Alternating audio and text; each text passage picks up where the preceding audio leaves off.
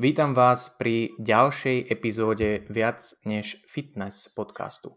Moje meno je stále Jakub Bucko, na tom sa nič nezmenilo a dnes vám prinášam ďalšieho hostia, nového hostia, hostia, ktorý tu ešte nebol a hostia, ktorého ja osobne považujem za jednu z najväčších kapacít medzi, medzi trénermi na Slovensku a pravdepodobne aj v Česku. Radovan Gergel sa dnes ku mne pripája. Rady, ahoj. Uha, ďakujem za krásne intro. Čaute, zdravím vás. A rady, možno existuje niekto na, na, na Slovensku a v Česku v rámci, v rámci fitness scény, kto ťa ešte nepozná. A ja by som sa necítil úplne dobre, keby som ťa označil iba za trénera, trénera z východného Slovenska a to by si podľa, podľa mňa by to nespravilo tu justice tomu, čo všetko ty robíš. Takže prosím, predstav sa poslucháčom, tým, ktorí ťa náhodou nepoznajú. Jasné, takže možno to bude znieť uh, divne, ale uh, Radovan Gergel alebo Radioaktív je, je umelec, uh, nadšenec, vizionár, bývalý člen špeciálnych jednotiek, ktorý zároveň miluje prírodu a pohyb v nej. Takže, a popri tom samozrejme som aj, aj tréner a prednášam a, a tak ďalej.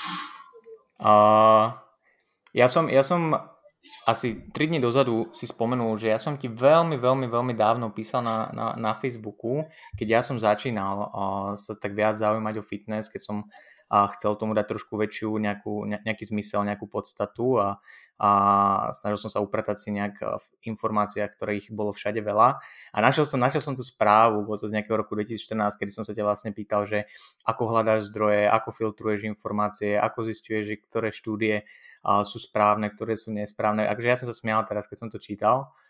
A, takže ty si bol, pre, pre mňa osobne si bol jeden z prvých ľudí, fakt, že tu na Slovensku a v Česku, ktorých som začal evidovať ako uh, niekoho, koho zaujíma viac než len uh, koľko sérií musím urobiť a ako najlepšie napumpovať a či si mám dať BCAčka. A ja som ťa vnímal ako jedného z, prvého, z, prvých, z prvých ľudí, ktorí uh, chceli nielen vedieť, ale vedeli aj vysvetľovať podstatu veci. A neviem, či si ešte asi si pamätáš svoje zrná múdrosti, čo si písal na Facebooku. Jasné, určite áno. Tak ja som, ja som, akože ja, ja keď sa do niečoho pustím, tak som relatívne obsesívny, takže ja som myslím si, že som si ich všetky prečítal, robil som si poznámky a všetky som to scrolloval, to, to bolo veľmi zaujímavá, uh, zaujímavé obdobie v mojom živote. Ako si sa vlastne, možno, možno približ ľuďom, ako si, ako si začínal ty ako tréner, lebo není to úplne štandard podľa mňa, že tréner sa vlastne dostane k tomu, že eventuálne edukuje ďalších a mňa mhm. osobne táto cesta tvoja veľmi, veľmi zaujíma. Takže aké boli tvoje začiatky s trénovaním? Jasné, ak máme ísť eh, úplne do eh, histórie, tak ja som začínal eh, tým, že som videl, že môj brat Rastio, ktorý vlastne teraz už je tiež trénerom, on cvičil doma Mal som nejakých 15-16 predpokladám, takže som e, tomu nejako podľahol e, v domácej telocvični, kde som vlastne cvičil ďalších možno 5-6 rokov. A začal som sledovať tie štandardné zdroje, mm, Muscle Fitness a vtedy boli, ja neviem, Fit Plus, alebo ako sa volali tie, tie časopisy štandardné. A, a malo to nejaký efekt samozrejme. Keď začínate, tak na vás sa nalepí skoro všetko. Keď trošku si z, sa spoznáte s nejakými vederovými princípmi, tak uh, išlo to relatívne ľahko, ako asi u každého. Um, následne vlastne vznikla vo mne taká veľká túžba, že chcem byť členom špeciálnych jednotiek. To bolo na konci základnej školy, začiatok strednej. A tak som začal proste si zisťovať viac a viac informácií. Trošku to tak prepnem viac a viac dopredu, aby som nemusel rozoberať úplne detaily. Každopádne veľký zlom u mňa, taký zlom vedomostný, nastal už, keď som pôsobil v, v Žiline na pluku a bol to nejaký rok 2006-2007, okrem toho som si v 2005 už urobil trenerský kurz cez SAFKST, takže a, asi poznáme um, ten štandard toho učeného tam, takže mm. chcel som viac. Tak uh, veľká zmena nastala 2006-2007 rok, kedy do posilňovne, kde som ja cvičil u Kožinkovej v Žiline, prišiel taký statný trojbojar Edo. Takže on vlastne, jeho som videl v šatni vyzlečeného a som dostal to, som myslel, že došiel Schwarzenegger, ale tak, taký prirodzený Schwarzenegger povedzme.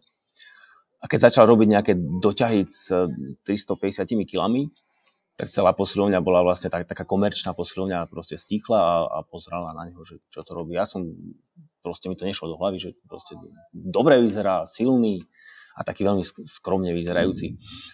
Tak som zoskočil z toho stroja na predkopávanie a išiel som za ním, že sakra, kde robím chybu. Proste ani tak nevyzerám, ani nie som taký silný. A on mi povedal vlastne uh, tri mená, tri špinavé mená.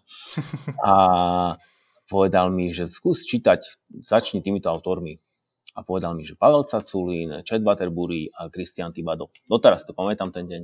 On, on vlastne ma ani určite nepozná, bol to nejaký vysokoškolský učiteľ a ani nevie, ako zmenil vlastne to smerovanie môjho života. Mm-hmm. Takže tým pádom ja som podľahol trošku, trošku povedzme nejakým inému pohľadu, než uh, to, čo nájdeme v časopisoch uh, Muscle and Fatness. A začal som čítať viac, spoznal som T-Nation a tak ďalej, potom prišiel Mike Boyle 2009 a až som teraz si urobil u neho kurzy, čiže taký prirodzený vývoj. Ja som začal trénovať chlapov eh, v Žiline, začal som im pomáhať, teda tým, ktorí o to mali záujem, s cvičením, s radami, samozrejme v rámci výživy.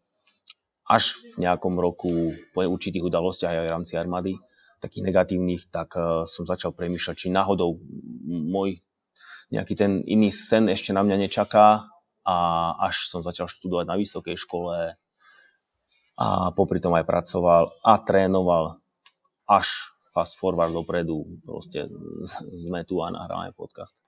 A keď si začal trénovať, trénoval si v nejakom komerčnom fitku alebo hneď to bol nejaký tvoj súkromný priestor? Tak eh, prv to bola, ako, ako som spomínal, tá naša, naša telocvičňa eh, v Žiline. Uh-huh. Môj prvý klient, taký povedzme, že oficiálny, bol v kočikárni tam v Žiline v 2010, asi myslím, že to bol rok. Uh-huh. A že následne, keď som sa dostal naspäť do Košíc, nejakých, uh, fuhu, že neviem, 11-12, tak som trénoval chvíľku aj v komerčnom fitku, naozaj, že chvíľku, kde som si povedal, že tým, že som čítal tie zahraničné zdroje a videl som, čo všetko tam je, tak ja som si povedal, že ja proste musím si robiť svoj priestor. Čiže ja som si za chvíľku vlastne urobil mm, svoj vlastný maličký priestor, svoju pivnicu, 40 m štvorcových, aj so šatňou. A tam som vlastne mm, zistil, že toto je tá moja cesta. Čiže chvíľka áno, boli to komerčné fitka. OK. Uh, Možno, možno off-topic otázka, ale máš to, má, myslíš, že, že to máš tak nejak v sebe, alebo aj v iných oblastiach sa to prejavuje, že ako keby, že keď s niečím možno začneš, a že ťa ťahá akože vedieť tú podstatu a že chceš si byť istý tým, že veci robíš správne a že máš dobré zdroje.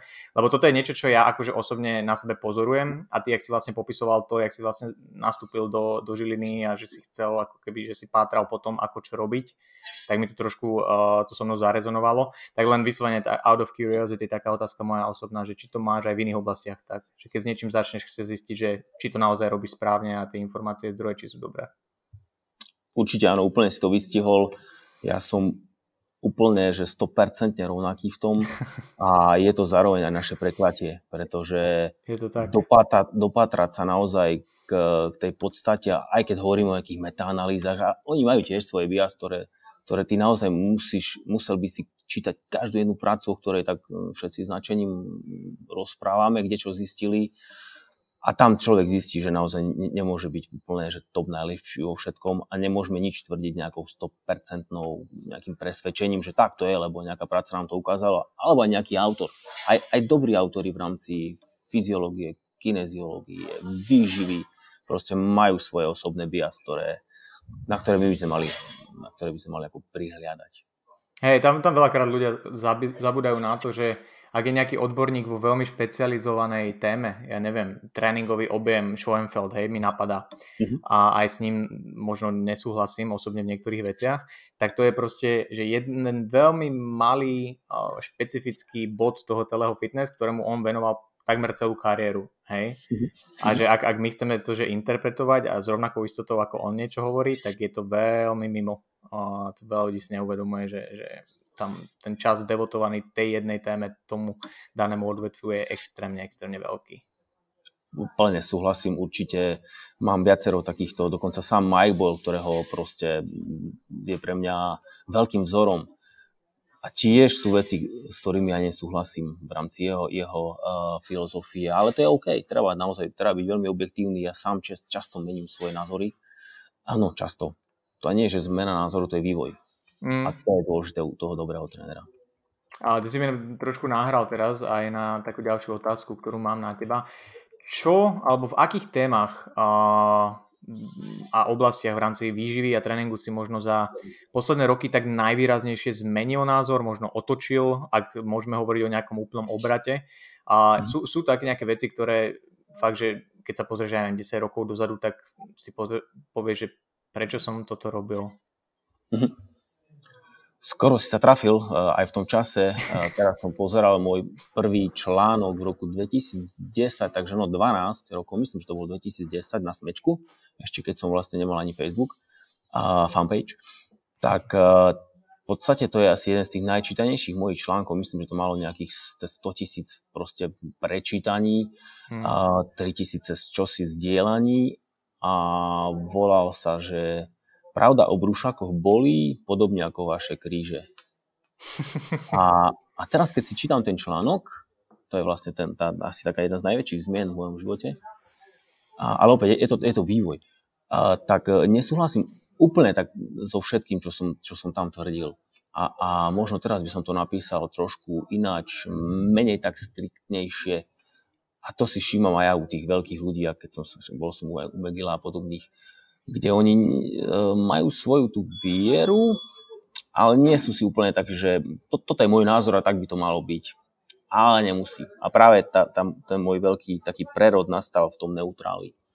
To udržiavanie neutrálneho postavenia chrbtice pri hmm. každom cvičení a až taký také zhliadanie k tomu Megilovi ma trošku zaviedlo určitým smerom. Asi som menej ľudí poškodil, ako ak by som bol tomu úplne ľahostajný.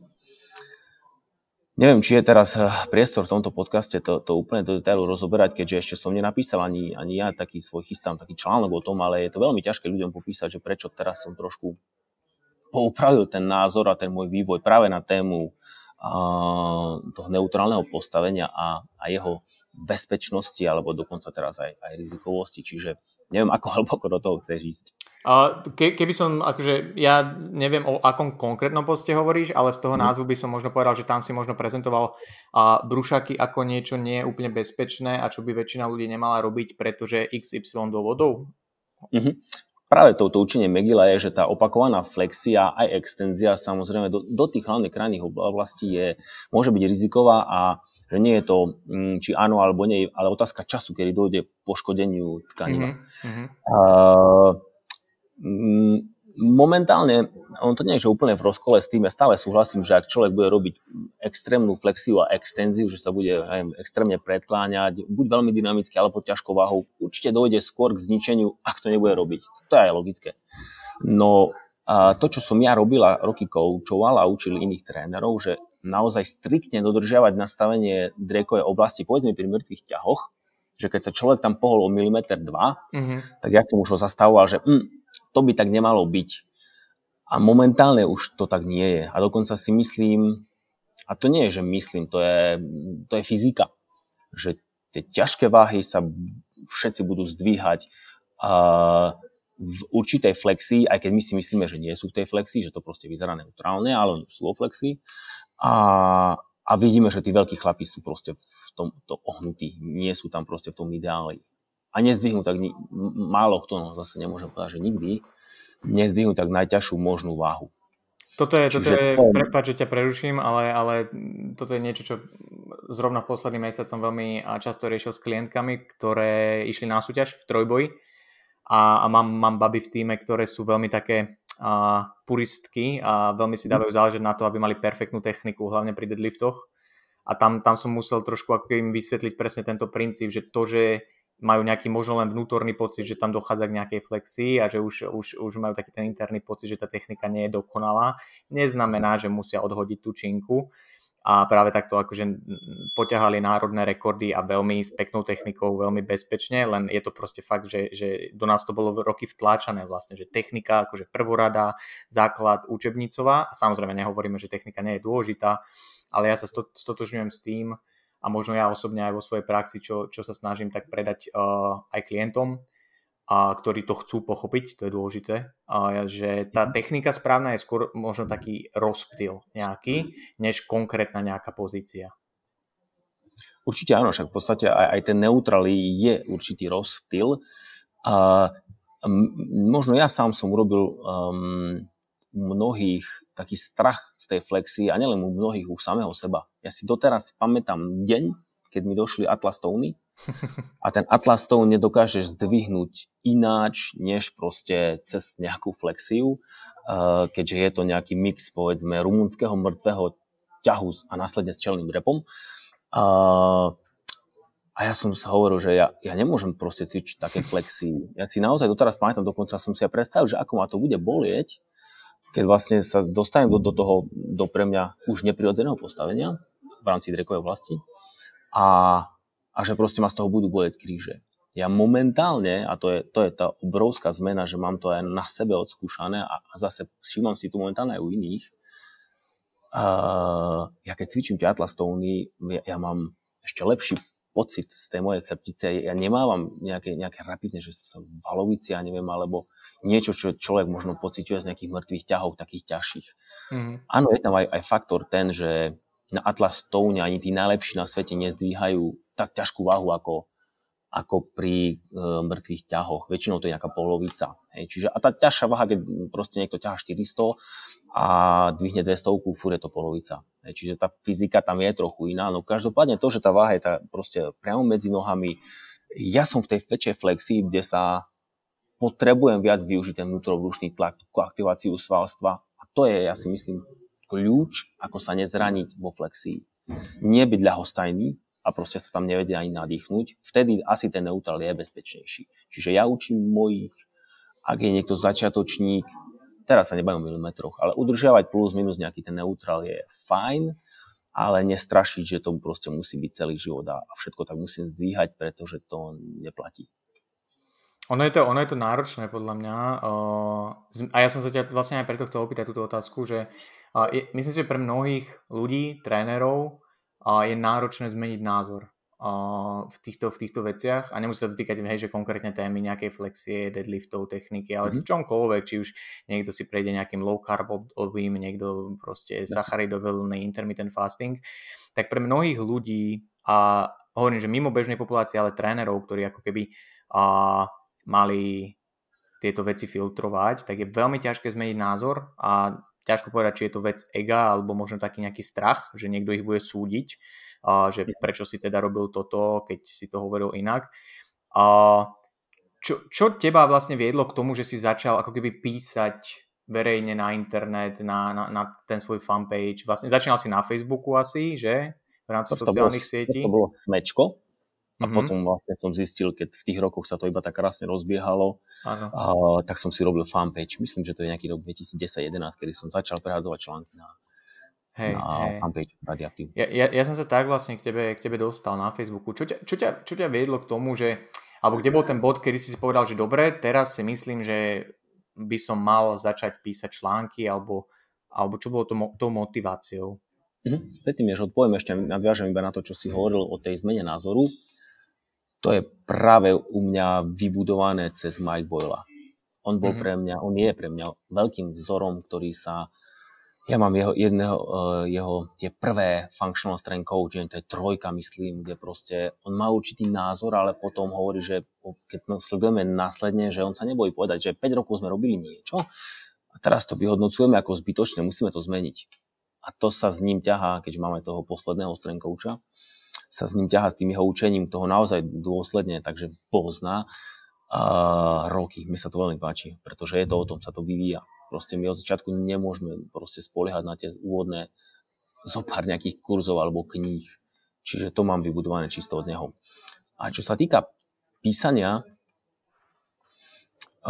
v tom čase mne bolo asi ľúto, keďže som prečítal aj prvú Megilovú knihu v tom 2010, že tie informácie v podstate ani tak nevidím na internete. Alebo možno ja som ich nevedel vyhľadať, respektíve na Slovensku až tak neboli. Tak, alebo povedzme foam rolling. My sme sa rolovali v 2009 na misii 8. Ešte, ešte skôr, pretože som si to prečítal u Mike Boyla. Ale vtedy boli iba vodovodné rúry, na ktorých sme to robili. A mne, mne to bolo ľúto vlastne, že, že to v zahraničí sa už používa, veď tam ten vývoj je a, rýchlejší a u nás a, e, tie informácie nie sú. Čiže bolo to čistá, nezištná nezištná taká ľútosť, že tu tie informácie nie sú. Nepremýšľal som nad tým, že tak teraz koľko ľudí ma bude sledovať a že teraz si naberiem klientov, lebo vtedy som vlastne iba sa tak rozbiehal. Ja som chcel byť ešte vtedy vojak. Mm-hmm.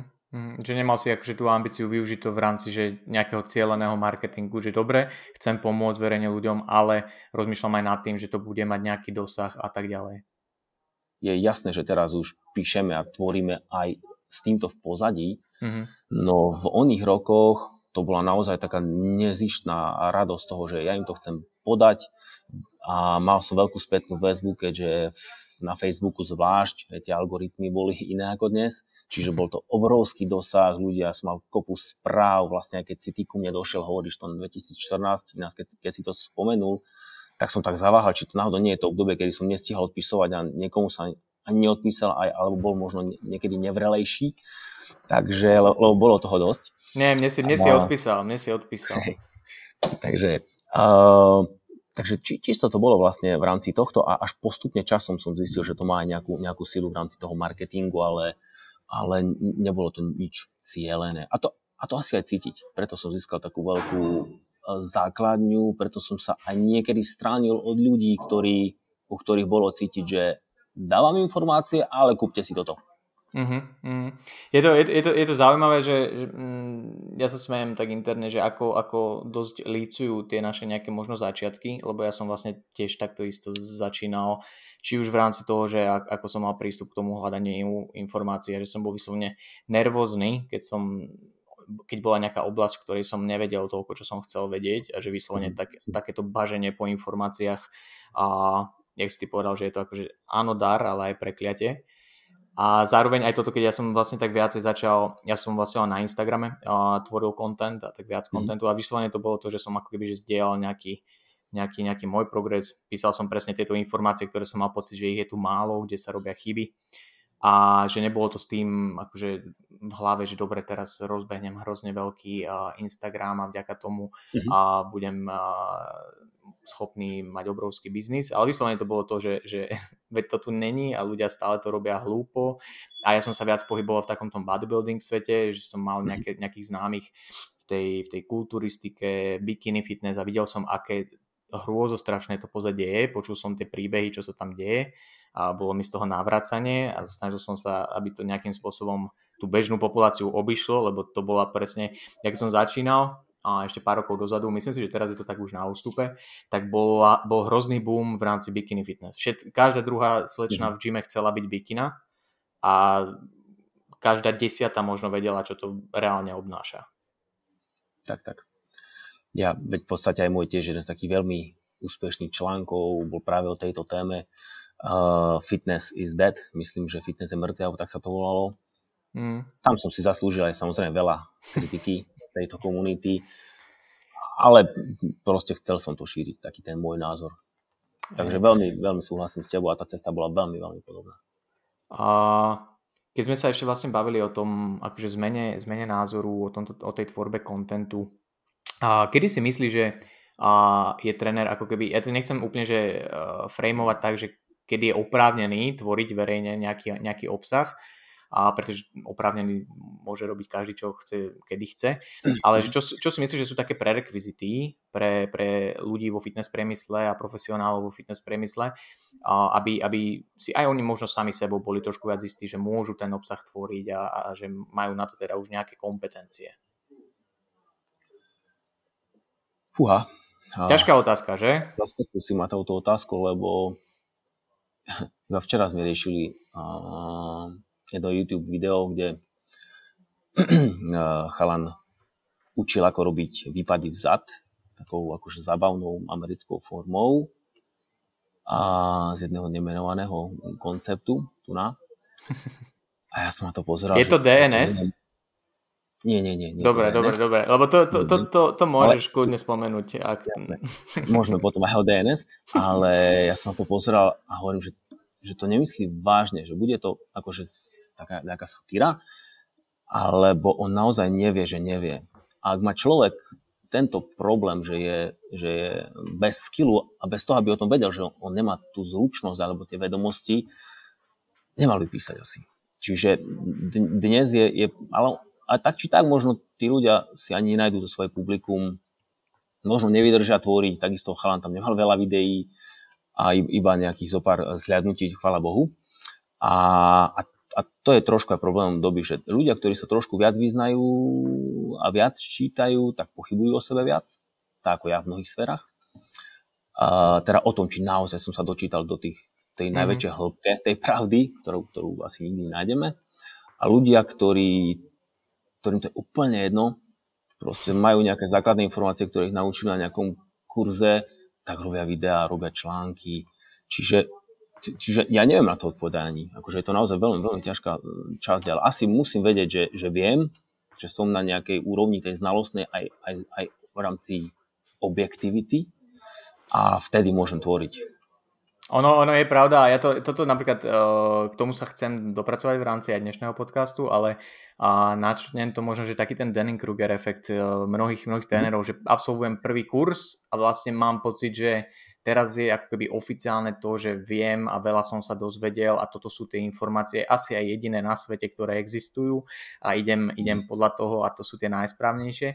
Ja to vidím a, a videl som to aj na škole a keď som v Brne vlastne študoval, že niektorí spolu, spolu, spolužiaci boli taký líznutý niektorými týmito kurzami a filozofiami a práve aj, aj akože DNS v Česku je také, že rozšírené, hej, a tam my sme sa ešte v osnovách sme mali ten horný a dolný skrížený syndrom ako, ako eh, mhm. hororové scenáre v rámci držania tela a ako musia byť všetky klby vycentrované a Našťastie ja už som vedel sa na to pozerať takým nejakým kritickým okom, ale bolo veľmi vidieť, že kto aký kurz kde absolvoval, kto e, z, z tejto filozofie ani na chvíľku nevyšiel, ani nechce výjsť. A je to ozaj tak, že vlastne na začiatku, keď človek s niečím začne, tak má pocit, že vie hrozne veľa, lebo vie od 300% viac ako okolie, ktoré sa to vôbec nezaujíma. Potom príde ten moment, že možno si uvedomí, že OK, a tých informácií je tu viac, zrazu má pocit, že nevie nič, hej, je úplne niekde dole a potom sa vlastne človek dostáva po nejakých rokoch do toho, že dobre, akože myslím si, že toho viem dosť, stále je brutálne veľa vecí, o ktorých neviem a musím si ich doučiť a viem si ich takto vypísať, že kde mám rezervy, ale som dostatočne sebavedomý na to, že dokážem niekomu niečo vysvetliť. Súhlasím s tým, mám taký krásny príklad jedného z top ľudí v rámci chrbtice Stuarta McGilla, veď sme o ňom ho aj spomínali, a keď som bol na jeho kurze v, už neviem, Dublin, 2016, myslím to bol rok, a bol som tým, som aj stále akože jeho, jeho tým, čo dokázal ako úžasnutý. A ja som následne písal, bol som na kurze a mám mm, chalana uh, kamoša, ktorý robil MMA a má dodrbaný, dodrbanú krčnú chrbticu. A on mi odpísal, že on sa necíti byť odborníkom na krčnú chrbticu. Človek, ktorý urobil cez 250 prác, má životopis na 60 strán, kvantum ocenení, on mi odpíše, že on sa necíti byť odborníkom na krčnú chrbticu. Ak by som to dal na Facebook, mám 156 uh, reakcií zaručených ciest, jak sa zbaviť bolesti. Áno, áno. A, a to proste, to bola tá obrovská jeho taká pokora v tom, čo vie, čo nevie. Ak sa ho, ak sa ho niekto pýtal na kurze na niečo, čo ho zaskočilo, a on povedal, že neviem, ale môžem proste to zistiť, že zaujímavé. Lebo minule sa ma tak priateľka pýtala, že keď sa pýta klientka, ona nevie odpovedať, že, že vlastne, že ako, ako má na to reagovať. Tak jednoducho, proste neviem, zaujímavé, môžem proste to nejako dozistiť. Mm-hmm. Toto a, je, a tak som sa ja vyvíjal roky. To, to, to je vec, ktorú akože aj vo svojej praxi posledné roky vydám stále častejšie, častejšie a častejšie, že proste priamo poviem človeku, že neviem. A ak je to oblasť, ktorú viem, že využijem alebo pre toho človeka je dôležitá, tak presne poviem, že OK, že zistím. Pretože stále si myslím, že uh, niektorí z nás majú trošku výhodu v tom, že sa vedia lepšie orientovať v informáciách, vedia filtrovať dobré zdroje, zlé zdroje, že to kritické myslenie, pokiaľ človek pestuje, tak uh, v tomto mu vie veľa vecí uľahčiť. Mhm. Ale presne to je to, že už je, to, to už je človek fakt, že ako keby na tej, na tej krivke možno toho Dunning-Kruger efektu a niekde tam, že si je vedomý, že, že je mhm. v poriadku nevedieť. Tak, tak. Takže. Uh, čo, čo, tak, súhlasím. Čo mňa, čo mňa zaujíma je, že vlastne ako si sa dostal k tomu, respektíve kedy si sa rozhodol, že budeš vlastne tréner trénerov, respektíve že budeš vzdelávať trénerov. Lebo, lebo to je akože celkom, viem si predstaviť, že je to zmena, hej, opri tomu, že funguješ a pracuješ s klientami a zrazu vlastne príde človek, ktorý vie, že bude pracovať s klientami a že tie informácie možno musia mať uh, trošku, musia byť inak podané, musia byť nejakým spôsobom prezentované, možno viacej do hĺbky a teda. Kedy, kedy, kedy sa rozhodol, že dobre, že toto je uh, ďalšia tá kapitola, ktorú chcem otvoriť? Mm. Tak vlastne ten začiatok, možno vieme na to nadviazať na ten projekt Dobrý tréner, Začiatok bol 4-5 rokov rozadu, 2018, kedy bola prvá skupina a v podstate tesne predtým, teda keď som to celé ako vytvoril a oznámil, tak som si uvedomil, že máme okolo seba nejakú skupinku trénerov, ktorí mi možno častejšie píšu, alebo ktorí by chceli byť priamo u mňa v rámci toho konceptu a chceli by teda vedieť viac. Tak som si uvedomil, že tak čo, tak začať možno s nimi, že začať ich nejako vzdelávať a tým pádom, že tá skupinka, ktorá bola vlastne okolo mňa priamo v tých Košiciach, tak uh, bola nejakých 5-6, myslím vtedy, tak hovorím, že tak doplním tam možno zo Slovenska niekoho, kto by mal záujem. Čiže ono to tak postupne vzniklo ako dopyt, keď to tak nazvem už teraz, dopyt toho trhu okolo mňa, že a vidíme, že píšeš toto klientov, vzdelávaš športovci, tak uh, daj nám to, proste po, poďme to nejako šernúť, aby sme my boli lepší. A ja som sa tým, nad tým začal premýšľať, že mm, zaujímavé, tak uh, vyskúšame robiť takýto projekt. A tak vlastne vznikli tie začiatky toho projektu, kedy sme, myslím, že som nemal ani pripravené nejaké prednášky, slajdy. Urobil som si osnovu, uh, rozdielil som to na ten celý rok. Až fast forward dopredu, teraz je 5. ročník, myslím, v septembri začína 6 a už to naozaj je, je sofistikovanejšie, stále tam pridávam. Ja sa zase, zase usmievam, pretože ja som vlastne takto začal s online coachingom, že a ja som už možno rozprával niekedy na podcaste, som spomenul tú príhodu, ale ja som bol hrozne, lebo keď som trénoval ľudí v gyme, tak som bol veľmi proti online coachingu, lebo mi to prišlo taký, mm. taký online scam a že je to vlastne len, že ľudia sa snažia využiť o, ľudí mm. a rozdávajú jedálničky a tak ďalej a vlastne písal, napísal mi na Instagrame chalanisko, že či robím online coaching a ja som napísal, že nie, že to je blbo, že hm. nájdi si trénera a teda a on, že ale, ale ja chcem naozaj, že pracovať s tebou a ja, že no, že bohužiaľ, že nedá sa, lebo proste toto, toto, to, a ne, no proste to nerobím jednoducho. Tak nejak e, týždeň to nejak tak ustalo a medzi tým vlastne mi dve klientky, čo sme vlastne spolu trénovali osobne, povedali, že uh, jedna si, že sa stiahuje do Prahy a ďalšia, že pôjde do Fínska, ale že oni chcú stále so mnou ako keby že robiť, že či by sa to dalo nejako. A hovorím, že no, že neviem, že akože nedalo. A vlastne celé to nejak tak vyústilo do toho, že a som im povedal, že dobre, ale, ale počítajte s tým, že to sa nedá taká kvalita jednoducho, že poskytnúť aj to úplne niečo iné. A tak som vlastne ja začal akože sa venovať online coachingu a tam sa vlastne vracame k tomu, že som si chcel byť istý, že veci robím dobre a začal som pátrať potom, nie že, že len akože po vedomostiach, že uh, vyžíva tréning, ale že ako robiť online coaching čo najlepšie a mal som zase šťastie na zdroje, že som to vyfiltroval, vyfiltroval tak, si dovolím povedať, že uh, to má určitú úroveň a presne vlastne, že akože ten dopyt vytvoril hej tú ponuku. Takže zase sa to trošku licuje s tým, čo, o čom si hovoril ty v rámci toho školenia trénerov. Určite áno, e, iba tak nadviažem na tú úroveň. E, Miško Lakatoš, kolega, kamarát sa ťa veľmi chváli, takže verím, že, že áno. A tiež sa tu usmievam, keď to ty spomínaš, lebo na ten online coaching a podobne Som mal tiež roky podobný názor, určite nás aj mnohí počúvajú, ktorých som odmietol, alebo len poslal nejaký článok, že tak tu máš nejaký plán, ja neviem, či ti sadne, nesadne, či máš na to proste, alebo ako technickú zdatnosť, alebo nie, alebo vybavenie a logistiku celkovo. Stále ja nemám vytvorenú nejakú platformu online, ale tiež si myslím, že je lepšie hľadať spôsob, ako to urobiť dostatočne kvalitne v rámci našich schopností, ako povedať, že sa to nedá, lebo je to proti mojej filozofii. Je Takže tak, veľmi podobné. Úplne súhlasím, áno, akože nie je to ani z hľadiska toho, a u mňa to ani nebolo z hľadiska toho, že a zase nejakým spôsobom, že rozšíriť biznis a teraz, že je to možno spôsob, ako nejakým spôsobom vytvoriť ďalší zdroj príjmu. Mm.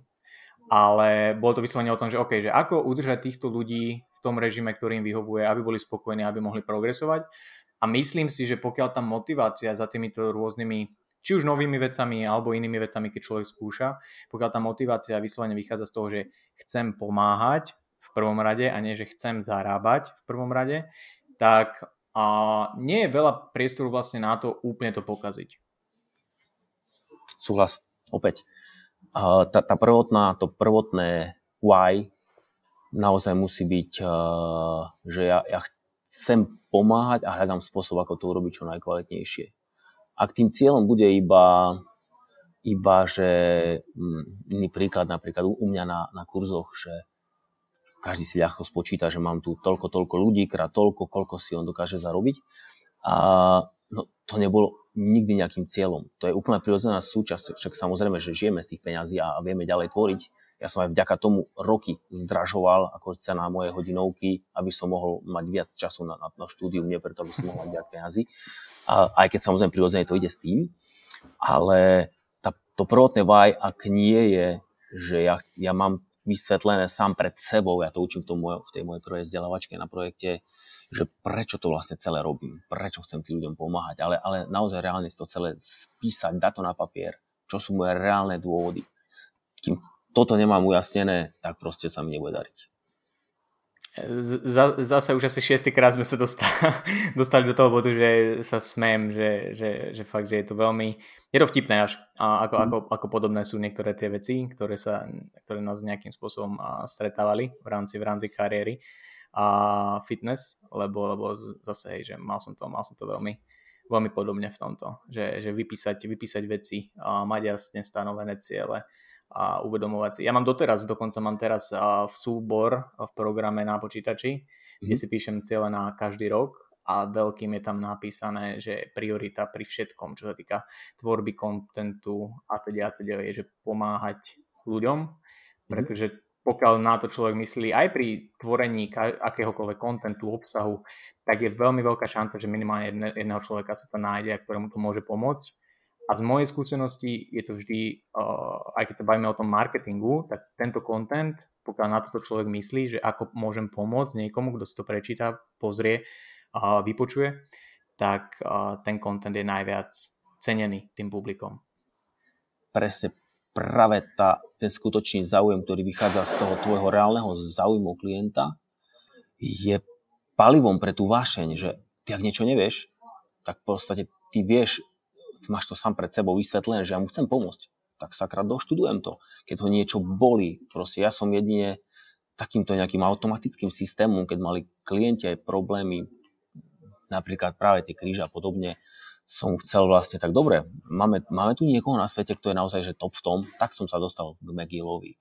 Ale to bolo iba preto, že, že reálne k mne prišli prípady, ktoré som ja, ja nevedel riešiť. Čiže, mm. ale bez toho, aby som tomu človeku chcel reálne pomôcť, by som nemal to palivo a, a vycestovať za tými ľuďmi a, a prečítať ich knihy. Čiže tá vašeň naša potrebuje nejaké to palivo a, a ja si myslím, že to je práve ten, to vysvetlenie si sám pred sebou, prečo to robím. Jo, Jo, jo. A, a, a ako si vlastne spomínal, a, že ak si vlastne a, zvyšoval ceny vlastne svoje nejaké za, mm. za hodinu, za tréning a v rámci, v rámci toho, že si si chcel akoby uvoľniť priestor na to, aby si mohol zase možno niečo tvoriť, posunúť, študovať. To, to sú podľa mňa veci, s ktorými na, asi na celom svete, ale tak bavme sa o Slovensku a Česku, veľa ľudí možno, a, to, čo sa živí trénovaním, alebo chcelo by sa živiť trénovaním, a má s tým možno problém, hej, že nejakým spôsobom prepojiť to to, že som trénerom, ale zároveň ak, ak podnikám alebo chcem podnikať, tak musím trošku nad týmito vecami rozmýšľať jednoducho, vedieť si to zahrnúť, hlavne zo začiatku je to náročné potom sú tam také nejaké tie a milníky, kedy človek zistí, že dobre, že možno musím zvýšiť cenu za tréning, či by som mal a, a boja sa, že čo keď a, mi odídu klienti a tak ďalej a tak ďalej. A, ako ty vnímaš možno tú hranicu medzi, medzi tým, že kde, kde medzi podnikateľom a trénerom, lebo väčšinou je to jedna a tá istá osoba, myslím si, a možno ty sa stretávaš asi s viacej trénermi ako ja asi určite. A býva, to, býva to problém, alebo bavíš sa o tom s, s trénermi, že, že, že, že majú tento problém, že ako vlastne prezentovať tú svoju prácu, či mm-hmm. a, ako vlastne si tvoriť nejaké systémy? Mm-hmm. Práve celá tá moja prvá vzdelávačka v projekte je venovaná aj, aj tejto téme. Je, ako samozrejme čerpám z tých mojich skúseností. A tie boli, že som takisto trénoval zadarmo aj za 10 eur, aj za, aj za 12,50 a doteraz si pamätám ten, ten čas, kedy ja som vedel, že ja mám kopu klientov, lebo ja to im práve hovorím. Čo keď sa stane, že za tých, ja neviem, 10 eur budeš mať od rána do večera kopu ľudí. Ty si vieš predstaviť, že takto vlastne funguje, že ja neviem, 10 rokov? Budeš mať čas študovať, ako tam nejde o to, že či chceš, ale reálnu kapacitu, tú mozgovú na to proste niečo študovať. Ja viem, že nebudeš tým pádom, ja keď som zdražoval z, vtedy, to ja neviem, roky boli 2015 z nejakých 15 eur na 25, tak ja som 3 týždne nespal. Ja som normálne, že jak ja mám vysvetliť tým môjim klientom, ktorí sú so mnou už proste roky, ako reálne, ja som bol, že som si to pred, pred zrkadlom, doteraz si pamätám, hovoril, že, že jak im poviem na tom konci tréningu, že no a od uh, budúceho mesiaca prechádzame, a to je dosť veľký skok, ale ja som vedel, že ak to neurobím, mne sa nepovyselektujú tí ľudia, ktorí by ako reálne možno niektoré vedeli sami cvičiť. Mm-hmm. A ja nebudem mať čas ďalej niekde vycestovať, alebo už ani peniaze na to. Proste tá kapacita tiež je obmedzená. Čiže ja to v tom projekte učím, aby, aby si, aby naozaj, samozrejme nemôžeme prestreliť cenu a daného aj toho, toho trhu, povedzme tu na Košického, pretože ja môžem byť akokoľvek hrdý, ale keď raz ten trh na to nebude, tak proste nikto mi to nezaplatí ale ak je to rozumné a je to odôvodnené a ak ti má niekto povedať to nie, že nedám ti toľko peňazí, tak nech to je ten klient a nie ty sám sebe. Ak máš sebe naozaj ten pocit, že potrebuješ mať viac času, aby si mohol študovať alebo viac peňazí. Čiže nech, nech to nie povedia oni. To je taká moja, moja asi cesta.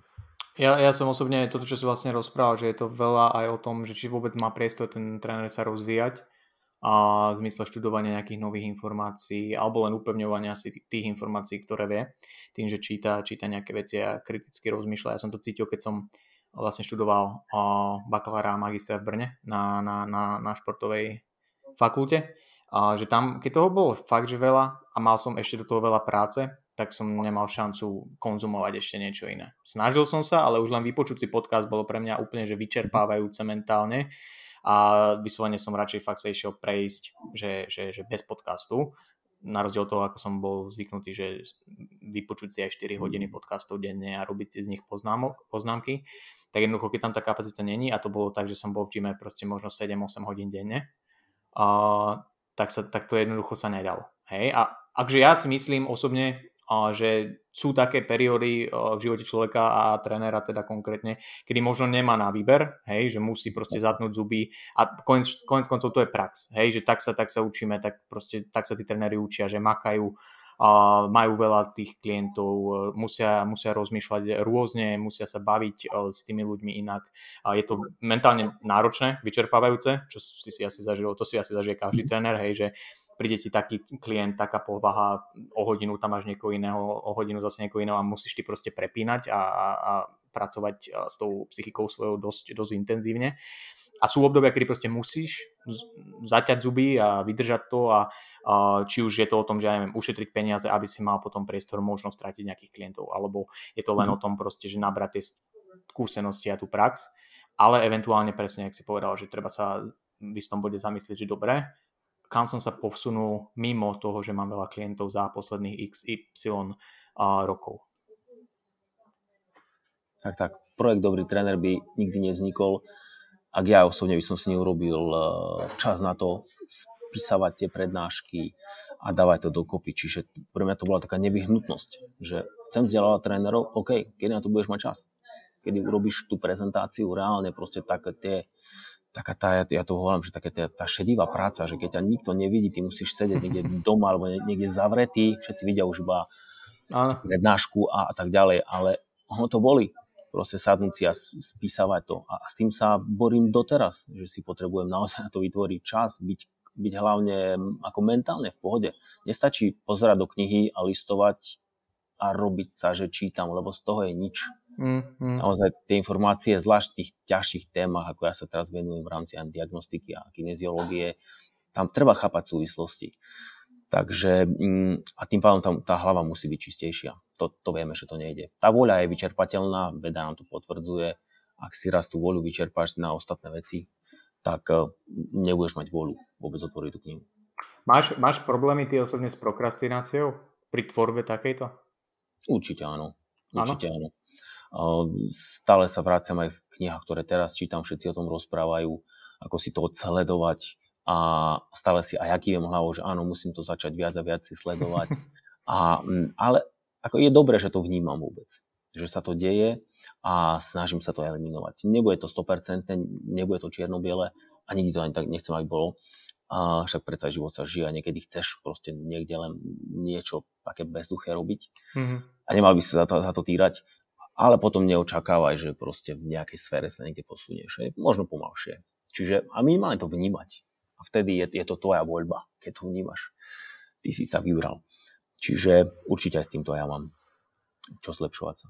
Hey, akože ja, ja osobne s tým bojujem akože dennodenne, takže tiež je to presne o tom, že hľadať si nejakú rovnováhu medzi tým, že dobre, mám nejaké povinnosti, ktoré musia byť spravené a do toho chcem ešte urobiť možno o trošku viac, pretože možno mám priestor a možno si myslím, že, že, že na to mám akože kapacitu, ale presne, že nájsť tam tú rovnováhu, že, že aj nič nerobenie môže mať svoj pozitívny efekt ja teraz uh, tiež pracujem na jednom projekte, ktorý by som rád spúšťal čo skoro. A je to, jak to po, taká tá šedivá práca, to, to je presné po, pomenovanie, že nikto to, nikto to nevidí, že ty vlastne, tvoja práca je, že de, ako tréner vlastne 10 hodín denne môžeš sedieť za počítačom a len písať a hm. hľadať a filtrovať a skladať a človek už, potom uvidí ten finálny produkt už iba. Áno, už iba samotné premyšľanie, niekedy tak sa smejem, že, že niekto si myslí, že že keď sa pýta, že čo robím, že ja si myslím, že robím proste najviac a, a ostatným, že najmenej. Že už iba to premyšľanie samotné nad, nad niečím naozaj boli. Čo na ťa pozrieš vlastne, ty, ty nič nerobíš, ty iba sedíš tu napríklad. Ale už iba tvoriť nejaký koncept, ktorý môže mať nejaké následky, nie, niečo proste niekde navrhnúť, spísať a podobne, uh, stojí naozaj veľa síl. A, a preto ja som, ja som zistil, a to som ma teraz nedávno v knihe opäť tak zopakoval, že priorita, prioritizácia je mimoriadne dôležitá. To znamená, ja nemôžem robiť všetky dobré nápady a, a snažiť sa ich uskutočniť a potom, keď to neurobím, tak som sklamaný, že, že malo makám. To nie je pravda. Potrebujem urobiť zo pár naozaj skvelých. A tie by si, to je taká možná rada moja, mali ľudia vedieť vybrať, že ktoré sú tie moje high leverage nejaké aktivity, ktoré ja potrebujem urobiť a počas toho týždňa sa im potrebujem venovať. Každý má v sebe vlastné podľa svojho nejakého cieľa, kam sa chce dostať. Pokiaľ ich nemám, budem odbehovať z dosť dobrých nápadov a z každého dosť dobrého nápadu proste nebude nič. Súhlasím, rady a možno posledná a vec, z ktorej by som ťa rád vyždímal informačne, je tým, že vlastne školíš trénerov a máš, máš skúsenosti, stretáva sa s trénermi rôznymi, a si myslím, že si jeden z tých najfundovanejších na to, aby si odpovedal na túto otázku. Kde si myslíš a s čím sa stretávaš ty, že majú tréneri na Slovensku a v Česku také najväčšie rezervy a v čom by sa mohli a mali zlepšovať? Dobré otázky máš. Asi nadviažem iba na to, čo som povedal. Prvá vec je, že odporúčam im to nerobiť, túto prácu, ak nemajú ten skutočný záujem. Ak to svoje why nie je, že ja, ja cítim proste, že potrebujem, že chcem tomu klientovi reálne pomôcť, alebo že sa mi zrýchliť tep, keď niekto rozpráva, ako mne aj teraz, a o, o tom, čo ma zaujíma, o výžive, o cvičení a tak ďalej, re, regenerácii, tak nech si nájdu asi nejakú inú prácu. Čiže to je prvá vec, aby to nerobili, ak teda tam nie je ten skutočný záujem. A ďalší bod, myslím si, že, že málo počúvame celkovo tých našich klientov. Tí naši klienti nám dávajú veľmi veľa, veľmi veľa takých tých kľúčových a podprahových informácií, ako, ako im teda priniesť ten ich cieľ. Mm, niekto môže rozprávať o tom chudnutí napríklad a možno aj schudne aj tak nebude spokojný. Lebo možno nezískal v tom, v tom trénerovi nejakú tú svoju inú oporu a podobne. A takisto pri rôznych úvodných interviách, keď mi niekto rozpráva, či už to bolesti alebo podobne, tak ja naozaj sa snažím dôsledne toho, toho klienta počúvať, čo je ten jeho skutočný motív, prečo vlastne tu sedí, či naozaj to tá bolesť, alebo hľada niečo iné a tak ďalej. Čiže možno by sme mali viacej počúvať tých našich klientov, uh, predsa je to, je to ich tanec, v angličtine to krajšie znie, uh, takže a to im práve dopriať. Čiže nebyť taký striktný, že ja som si robil kurz s kettlebellom, tak nič iné nie je proste na svete lepšie ako kettlebell. Aj napriek tomu, že ja, ako ja uznávam akože celú, celé to hnutie, tak je to pre mňa stále iba nástroj. A, a nevyniesie všetkých ľudí na mesiacej. Takže preto proste ja musím, ja musím tomu klientovi práve priniesť to, čo som vycítil z, toho rozhovoru alebo z tých našich tréningov. Pretože inde to robíme inde robíme, vo výžive napríklad robíme to, že napriek tomu, že ja milujem Hagendas, tak nebudem vo výžive rozprávať ľuďom, že Hagendas je najlepšia v rámci výživy. Je to blbosť. Ale pri tom tréningu to nerobíme. Ja milujem kettlebell, tak nemôžem proste tvrdiť, že toto je najlepšia zbraň na, proti všetkému. Pretože to tak nie je, lebo možno je, ak ten klient má ten cieľ. Čiže viac ich počúvať, to je tá, tá druhá vec, čo možno v čom všetci asi pokulhávame a nevnívame to, že, že menej o sebe a viac, viac o nich. Je to tak, je to tak, tam vlastne toho sme sa dotkli aj v, aj v priebehu podcastu, že vlastne to, že človek hlavne keď začína, tak a má také obmedzené vnímanie v tejto fitness sfére toho, že a, tá pravda nie je len jedna. Hlavne je to asi aj praxou, že človek sa proste naučí, čím dlhšie to robí, čím viacim, viacerým klientom a informáciám je, vystavený, tak tým viac pochopí, že nie na každého platia rovnaké nástroje a že nie je vlastne ani pre tú kariéru toho trénera úplne produktívne, keď každý klient, ktorý, ktorému niečo nefunguje z tých taktík, čo som ja zvolil, že to nie je vždy jeho chyba, ale že ja som ten, čo rozdáva tie, tie karty a mm-hmm. že pokiaľ sú to zlé karty, tak nemôže za to ten klient v konečnom dôsledku. Nehovoriac o tom, že samozrejme stretneme sa aj s ľuďmi, ktorí sa len tvária, že chcú a nechcú, ale aj to je úloha toho trénera, to vedieť vyselektovať a ideálne čím skôr, tým lepšie pre, pre obe strany pravdepodobne. Presne tak. V tej výžive to je krásny príklad toho, že kedy ak ten človek nechce a iba prišiel za nami, lebo na niekoho iného chce zvaliť to, prečo sa mu nedarí, tak tam to treba naozaj dôsledne ako odsledovať, ukázať mu to čierne na bielom, že pozri, ale ty nemáš záujem ja neviem, niečo mi vyplniť alebo podobne a tým pádom on, on by mal prevziať na seba tú zodpovednosť. Ale možno v tej pohybovej sfére tam dokážeme určite všetci robiť uh, viac a, a niekedy je fajn, keď aj ten klient ide k niekomu inému a on mu pomôže. Vôbec mi to nevadí, absolútne. Je jo, to proste, je, je, je, nie sme, nikto nie je úplne dokonalý v tom. V, te, v tej výžive je to, je to akože stáva sa mi často, nepoviem často, stalo sa mi už viacerokrát, že niekto chcel u mňa nejakú konzultáciu dohodnúť pre niekoho a ja tam vždy hovorím, že, že jasne, nie je problém, ale nech mi ten dotyčný človek napíše a povie mi, že aký, aký je problém, čo ho trápi. 9 z 10 razy nikto nikdy nenapíše, lebo to proste nechce a už je to zase nejaký krok navyše. Smejem sa opäť, lebo mesiac dozadu som to riešil že klientka chce kúpiť pre otca ako v rámci nejaký výživový balíček a podobne. Áno. Tým, že my, my v tom novom našom koncepte, v tom Davaj Makaj, vytvárame iba túto takú odnož, tak ja, ja hovorím tým a, takým mojim trénerom, ktorí tu majú na starosti, že, že to je pekné síce, že ona mu to chce kúpiť, ale ten jej otec, on má reálny záujem proste niečo zmeniť. Ale potom bude hovoriť, že tak to nefunguje tam absolútne, že ja, ja proste ja som nič neschudol, a on možno na to nemá ani záujem, alebo nebude chodiť, alebo sa nebude o nič starať, nebude nič posielať. Takže to, to proste je, asi riešime to isté. Je, je, je, je to tak, asi, asi v každej tej sfére.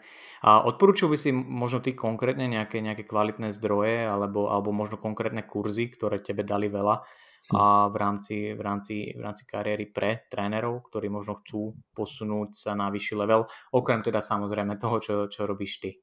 Jasné. Smiem Môž, môžeš ale odporučiť samozrejme aj svoje kurzy, je, že to, to je jasné, samozrejme. Jasné ako tak e, nie je pochyb, že práve aspoň pre mňa ten projekt je asi to najlepšie, čo sa dá tu na Slovensku získať v takom komplexnom balíku a ja stále, keď doplňam tie témy tam, tak ja premýšľam, že ten rok je aj málo. Že proste, ja neviem si predstaviť, ako za jeden víkend ten tréner, keď ja som si robil ten kurz v tom 2005, že čo som tam vlastne dostal, keď ja to neviem vtesnať do, do skoro jedného roka. Takže ako určite projekt Dobrý tréner bez toho, že by som proste ako objektívne, ak na to hľadím, je to veľmi komplexné. Ak sa bavíme o tých zdrojoch ako mimo kurzových, tiež roky dostávam vlastne tú otázku, ja stále odpovedám tou otázkou, že musíš mi povedať ale sféru. Ja nemám problém proste odporúčiť zdroje v rámci a môžeme od toho ísť v rámci fyzio, kineziológie, výživy, ktoré ja som čítal alebo čítam. Ale malo by to byť také špecifikovanejšie. Neviem odporúčiť jednu knihu najlepšiu na všetko. Povedzme, poved, aby som ti dal možno nejaké mm. guidelines, skús povedať, eh, že niečo v rámci tréningu, možno silového a kondičného, alebo teda silovo-kondičného, možno v rámci výživy, niečo, čo sa týka výkonu, mm. alebo, alebo niečo, čo máš také osvedčené, že vieš, že keď tam nasmeruješ tých, nielen bežnú populáciu, ale možno aj trénerov práve, takže nešlápnú vedľa. Jasné. No, ak by som mal brať jednu knihu, takú veľmi pekne napísanú, asi by to bola periodizácia od Bompa, od Bompu. Mm. Čiže myslím, že tá jeho troj, neviem, máme tu niekde, myslím, že tá trojka je taká veľmi dobrá, alebo štvorka, teraz tá najnovšia takým červeným obalom je už ťažšia, ale práve v tej, v tej staršej edícii, keď mi niekto napíše, tak ľudia vám to pošlem, uh, je tak pekne shrnutý celý tento pohľad a aj na tú celú periodizáciu, ako to nastaviť, pochopenie základných tých princípov, lebo v podstate celá tá periodizácia je iba pochopenie základných princípov a, a, a vedie to nejako správne pre danú osobu nastaviť. Čiže jedna kniha jediná, ak by to mala byť, tak je to asi, asi jeho, predpokladám. Uh, ako môžem hovoriť aj nejakého, že Strength and uh, Practice and Strength Training od uh, Zacorského, ale trošku pre mňa taká strohá taká kniha, mm, ale je to tiež fajn, sumar. Ale ten bomba je fajn. Ak uh, sa bavíme o takom všeobecnom pohľade na to, ako, niekoho trénovať, a potom detálne veci, samozrejme super tréning, Ferkošanský, a to už je naozaj, že jedna strana aplikuješ to proste pol roka, vôbec, aby si to pochopil. 600 strán, najmenšie písmenka, samé grafy. Tam vidíš tú hĺbku a tam pochopíš, že, že na aké úrovni reálne sme, ale to nevadí. Robíme to maximum, čo sa dá a tak či tak pomáhame tým ľuďom. Čiže asi, asi tieto, tieto dva zdroje z tejto sféry. Možno, možno v rámci výživy uh, je niečo, čo akože pre teba je taký overený zdroj, ktorú, čomu sa vrácaš. Neviem, do akej, uh, do mm-hmm. akej miery ty priamo osobne pracuješ s mhm. výživou. Uh, Jasne. Mm-hmm. Celkovo výživa samozrejme je moja ďalšia veľká obľúbená sféra, vlastne preto som začal na veteríne vtedy študovať na 28 rokov, 9. Čiže mňa to veľmi zaujímalo, zaujíma. Teraz e, priamo ja nerobím, že by som robil jedálničky a podobne, aj keď stále radím tým ľuďom v rámci tej výživy, snažím sa to nejako zjednodušovať. Čo sa týka kníh v rámci, nehovorím, že úplne čerstvých, myslím, že to je 2016, mne sa veľmi páčil objektívny pohľad, opäť ale vedca, už neboštíka, uh, Staffen Lindeberg a Food and Western Disease. To je krásny prehľad, objektívny prehľad na 200 stranách, myslím nejakých 2060 odkazov na zdroje, knihy, evolučne a podobne. Čiže je to také, povedzme, takéto paleo trošku orientované, ale, ale to je taký dobrý možno vstup do danej témy, veľmi objektívny a, a vedecký. Čiže mne sa páčila táto kniha, neviem, či si túto hm, čítal. Nečítal som nikdy a dokonca som o nej ani nepočul. Vážne? Mm-hmm. Po, pozri, ona je práve, ja to mám na, na, mojom, na mojom kurze v rámci prednášok, že ak si, ak si pozrieš recenzia na Amazone, tak uh, uh, čínska štúdia má, neviem, koľko teraz, 3500 a táto kniha mala 12. Mm-hmm. A pritom, keď si to porovnáš ako tú objektivitu a, a tie informácie. A vieš, čo je sranda, že s čínskou štúdiou som sa stretol. hej, to, to, to predpokladám, že hej. hej. Takže mne sa táto kniha veľmi páčila, no je to veľmi ako to nazvať, ak, ak je to niekto neskúsený v rámci výživy, je to pre neho ťažká kniha, pretože bude dosť pesimistický, že vlastne čo presne vieme. Ale pre nás, ktorí vieme, že koľko sa toho vie a ako sa to vyvíja, je to, myslím si, že veľmi, veľmi pekný zdroj, aj keď hovorím, že nie je úplne updatenutý, ale, ale to nevadí, stále tam je veľa vecí, veľmi mm. pravdivých. Čiže to je asi taká jedna, taká povedzme odbornejšia kniha. Pozerám teraz na tú moju knižnicu dozadu. Oh, jej kvantum, ale v rámci výživy. Mne sa páčila aj uh, Dennis Minger, jej uh, Dead by Food Pyramid. Ona je práve jedna z tých, ktorá, ktorá povedzme rozobrala celú čínsku štúdiu a napísala taký obrovský blog, je samotným autorom, oni vlastne nejako interagovali na tom, a si tam odpisovali a ona to rozobrala, prečo je to tak, tak zmílené. Mm-hmm. Čiže mne sa páčila aj jej kniha, aj keď opäť jednoduchšie písané, ale ťažká angličtina. Čo sa týka nejakých kurzov možno, čo si ty mhm. absolvoval, uh-huh. alebo čo sú, a nie, že čo si absolvoval, lebo viem si predstaviť, ja som vlastne tiež akože absolvoval Sax ako, ako úvod, to bolo uh-huh. veľmi smutná skúsenosť pre mňa, keď som na, na chodbe pred uh, testom povedal slovo adenozin trifosfát a všetci kropa je potu, že čo to hovorím za cudzie slova a uh-huh. bolo to veľmi zvláštne, že tých 50 trénerov vlastne vypustili do sveta. Uh-huh. Ale ale uh, v rámci kurzov možno nejakých aktuálnych, uh, je, je možno niečo, čo ty máš akože v oku, čo by si chcel absolvovať? Hm. Väčšina taká moja duma, či ešte chodiť po tých kurzoch. Určite áno, ale ja som si povedal, že už tým, že momentálne to bude asi cez 50, ktoré už mám za sebou, uh, že budem veľmi, veľmi filtrovať, nebudem chodiť na všetko, čo sa dá. Skôr ma zaujímajú teraz konferencie, Mm-hmm. Zaujímajú, zaujímajú ma zahraničné uh, konferencie, zaujímajú ma uh, takí ťažkí biomechanici v rámci povedzme šprintu a podobne, ktorý by som chcel navštíviť. Um, možno z nejakej prestíže exo si urobiť, ak budem mať dostatočne veľa peňazí. Ale ak by som mal povedať taký jednoduchý sumár, tak možno ten Mike Boyle. Ono sa to trošku zmenilo, posunulo za ten čas, čo, čo ja som robil, ešte ja som dokonca zažila jeho priamo ale jeho ten certifikovaný tréner je tá jednotka dvojka, myslím, taký pekný vstup pre začínajúceho trénera, ktorý chce nejaký taký víkendový kurz do, do tej našej problematiky. Mne sa páči to ich učenie a nie je to dokonalé, ale je to OK, je to dostatočne dobré.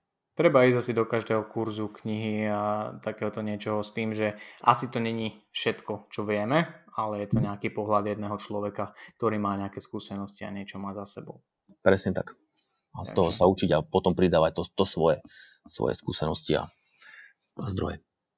Super rady. A nebudem ťa už ďalej zdržovať. Dostali sme sa na koniec dnešnej, dnešnej epizódy. Ja ti veľmi pekne ďakujem, že si, že si prijal pozvanie, že si si, že si, si našiel čas nie za čo, ja sa ti chcem takisto veľmi pekne podakovať za, za pozvanie. Určite môžeme niekedy aj, aj inak, aj my sa, myslím, že my sme sa osobne aj nestretli.